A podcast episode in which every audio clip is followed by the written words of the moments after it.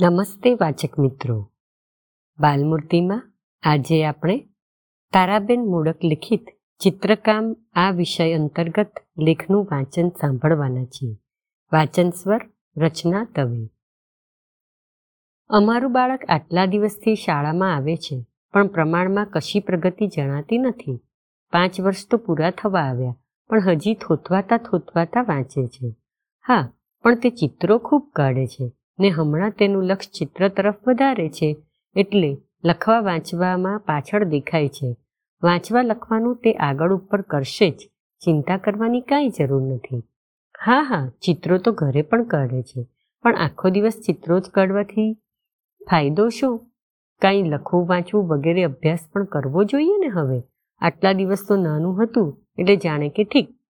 પણ ચિત્રોમાં તેને કેટલો રસ છે?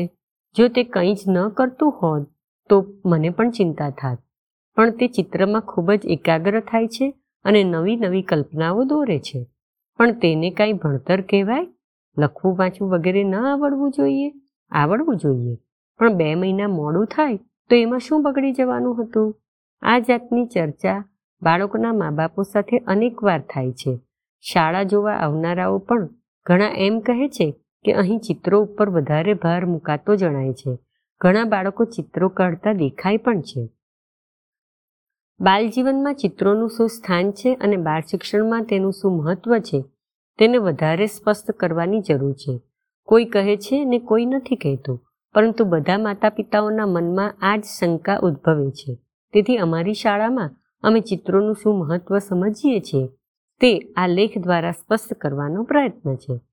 પહેલી વાત છે કે ચાર સવા ચાર વર્ષની ઉંમરે બાળક પ્રાથમિક ઇન્દ્રિય વિકાસની રમતોમાંથી આકાર, રૂપ, રંગ વગેરે સંબંધોની પોતાની કલ્પના પાક્કી કરીને આગળ વધવા ઈચ્છે છે. તે વખતે અમે આકારની આગળની કક્ષા પ્રમાણે તેની પાસે જુદા જુદા અક્ષરોના આકારો મૂકીએ છીએ અને સાથે સાથે ભૌમિતિક આકૃતિની મદદથી ચિત્રકામની શરૂઆત કરીએ છીએ. ભૌમિતિક આકાર ઉપર આંગળીઓ ફેરવી આકારની કલ્પના પાક્કી કરવાની તક બાળકને મળે છે. તેને લઈને અક્ષરના આકાર ઉપર આંગળી ફેરવી આકાર ગ્રહણ કરવાનું તેને સરળ અને મનોરંજક લાગે છે અને અમુક આકાર અમુક નામ છે એ યાદ રહે છે. એટલે અક્ષરો વાંચતા આવડતા પહેલાં લેખનની શરૂઆત થતી હોય છે. લખવામાં માત્ર આકાર લક્ષમાં લેવાથી કામ ચાલતું નથી. હાથમાં પેન્સિલ હોલ્ડર કે ખડી લઈ તેની મદદથી કાગળ કે પાટી ઉપર તે આકાર કરતા આવડવો જોઈએ. પેન્સિલ પકડી ત્રણ આંગળીઓના સ્નાયુઓની બારીકમાં બારીક હિલચાલથી પેન્સિલનો ઉપયોગ કરતા આવડવું જોઈએ. બાળકનો આ સૂક્ષ્મ હિલચાલ શીખવવી જોઈએ. જેમ હલવું, ચાલવું, મૂકવું, ઉપાડવું વગેરે અનેક ક્રિયાઓ બાળકને બતાવવામાં આવે છે અને સ્નાયુ ઉપર કાબુ મેળવી તે ઉત્તમ રીતે અને સફાઈપૂર્વક કરવા દેવાની બાળકને તક આપવાની આવશ્યકતા છે. તેવી જ આંગળીના સ્નાયુઓનું છે. હાથમાં પેન્સિલ પકડી વાંકી ચૂકી નહીં, પણ પોતાની ઈચ્છા પ્રમાણે બરાબર ફેરવતા આવડવાની બાળકને તાલીમ મળવી જોઈએ. આ જ હેતુથી તેને આ ઉંમરે કાગળ, આકૃતિ અને પેન્સિલ આપવામાં આવે છે અને લોઢાની ભૌમિતિક આકૃતિની મદદથી સફાઈદાર આકૃતિ કાઢી, તેમાં છૂટા હાથથી આડી, ઊભી કે ત્રાસી રેખાઓ કાઢવાનું બતાવવામાં આવે છે. ઘણા બાળકોને આ ચિત્રકામ ગમે છે અને તેમાં તલ્લીન બની ગયેલા દેખાય છે. તેથી, સ્વાભાવિક રીતે જોતા, નાના કે મોટા વર્ગમાં, ઘણા બાળકો ઘણા વખત સુધી ચિત્રો જ કાઢતા દેખાય છે. અર્થાત, સાચી રીતે જોતા, તેઓ ચિત્રકામ ન કરતા લેખન કાર્ય શીખે છે એમ કહેવું જોઈએ. ત્રણ, આંગળાઓમાં પેન્સિલ પકડી તે પોતાને મનગમતી રીતે વાળતા તેઓ શીખે છે. તેથી શાળામાં ચિત્રકામને ઘણું સ્થાન છે અને લેખન વાંચનને ઓછું છે. એવી પ્રથમ દ્રષ્ટિએ છાપ પડે તો પણ તેમાં ભૂલ છે. તે સહજ સમજાય તેવી વાત છે. પ્રથમ શરૂઆતમાં લેખનની પૂર્વ તૈયારી, જો કે ચિત્રકામની શરૂઆતથી થાય છે, તો પણ તે ચિત્રકામની શરૂઆત પણ છે જ. તેનાથી હાથમાં પેન્સિલ લઈ તેની મદદથી જાત જાતના આકારો કાઢવાની શક્તિ બાળકમાં આવે જ છે. એટલે આ જ કામમાં ચિત્રકામ પણ જન્મે છે. તૈયાર થયેલા હાથનો ઉપયોગ કોઈ લેખનમાં કરે છે, તો કોઈ ચિત્રમાં કરે છે. આ પ્રમાણે આ સમયે અમારે ત્યાં બે વર્ગ પડે છે, એક લેખકનો અને બીજો ચિત્રકારનો.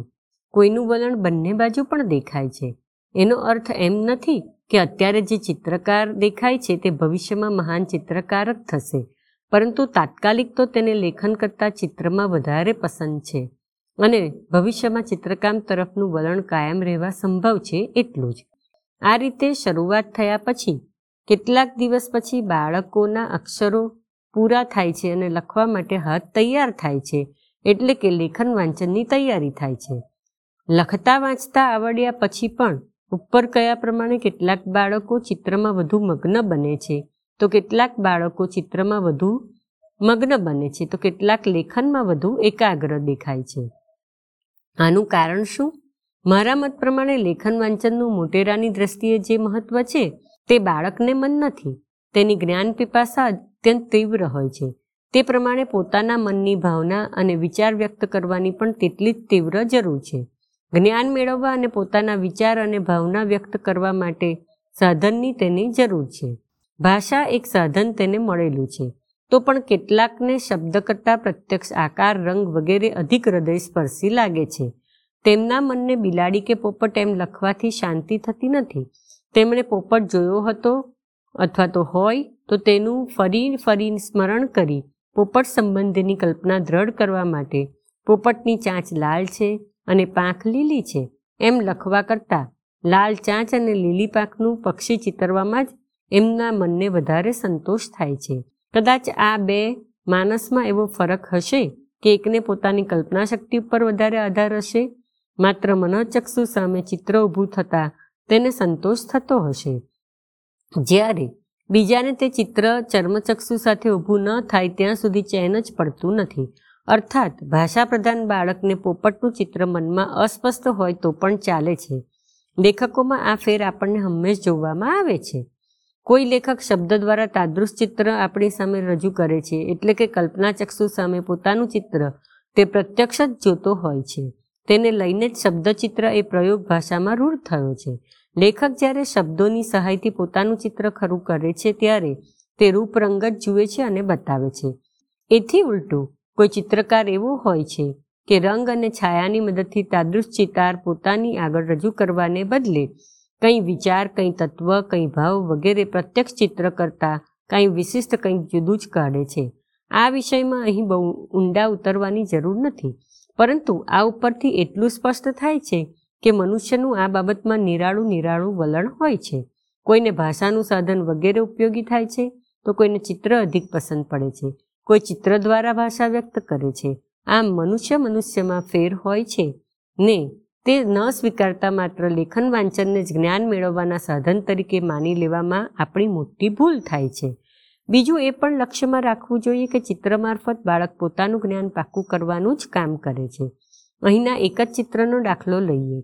એક બાળક લગભગ સાડા સાડા ત્રણ વર્ષની ઉંમર હાથમાં પેન્સિલ લઈ કાગળ ઉપર માત્ર ગોળ ચકરડા જ કાઢવા લાગ્યું. તે વખતે તો તેનું એ કાર્ય લક્ષમાં આવ્યું નહીં. રોજને રોજ ગોળ ચકરડા જ દેખાવા લાગ્યા. હળવે હળવે તે આગગાડીને ડબ્બા દેખાવા લાગ્યા. એન્જિન દેખાવા લાગ્યું. અને ડબ્બામાં માણસો પણ દેખાવા લાગ્યા. રાતો સિગ્નલ દેખાયો વગેરે કંઈક વસ્તુઓ દેખાવા લાગી. દોઢ વર્ષની ઉંમરે આગગાડી વિશે તેની પોતાની કલ્પનામાં કેટલું જ્ઞાન ભર્યું હતું તે ચિત્રભાષા ઉપરથી દેખાઈ આવે છે. તે બાળકે લગભગ સો ચિત્રો કાઢ્યા. તેમાં પહેલામાં તો માત્ર વાંકાચૂકા ગોળ ચકડા જ હતા.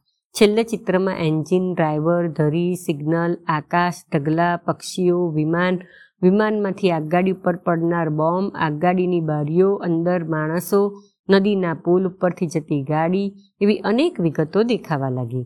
આ બાળકનું અવલોકન અજબ જણાય છે.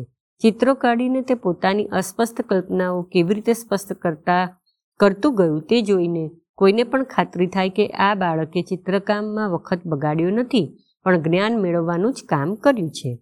ટૂંકમાં કહીએ તો જ્ઞાનાર્જન અને આત્મવિષ્કારનું સાધન માત્ર લેખન વાંચનને જ ન સમજતા, ચિત્રને પણ તે સ્થાન આપવું જોઈએ.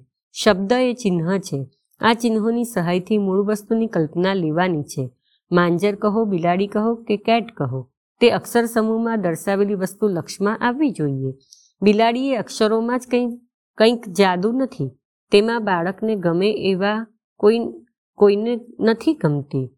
તેમાં બાળકને ગમે છે અથવા કોઈને નથી ગમતી. સારાંશ ભાષા પાછળ જગત છે અને તેનો પરિચય બાળકને કરાવવાનો છે.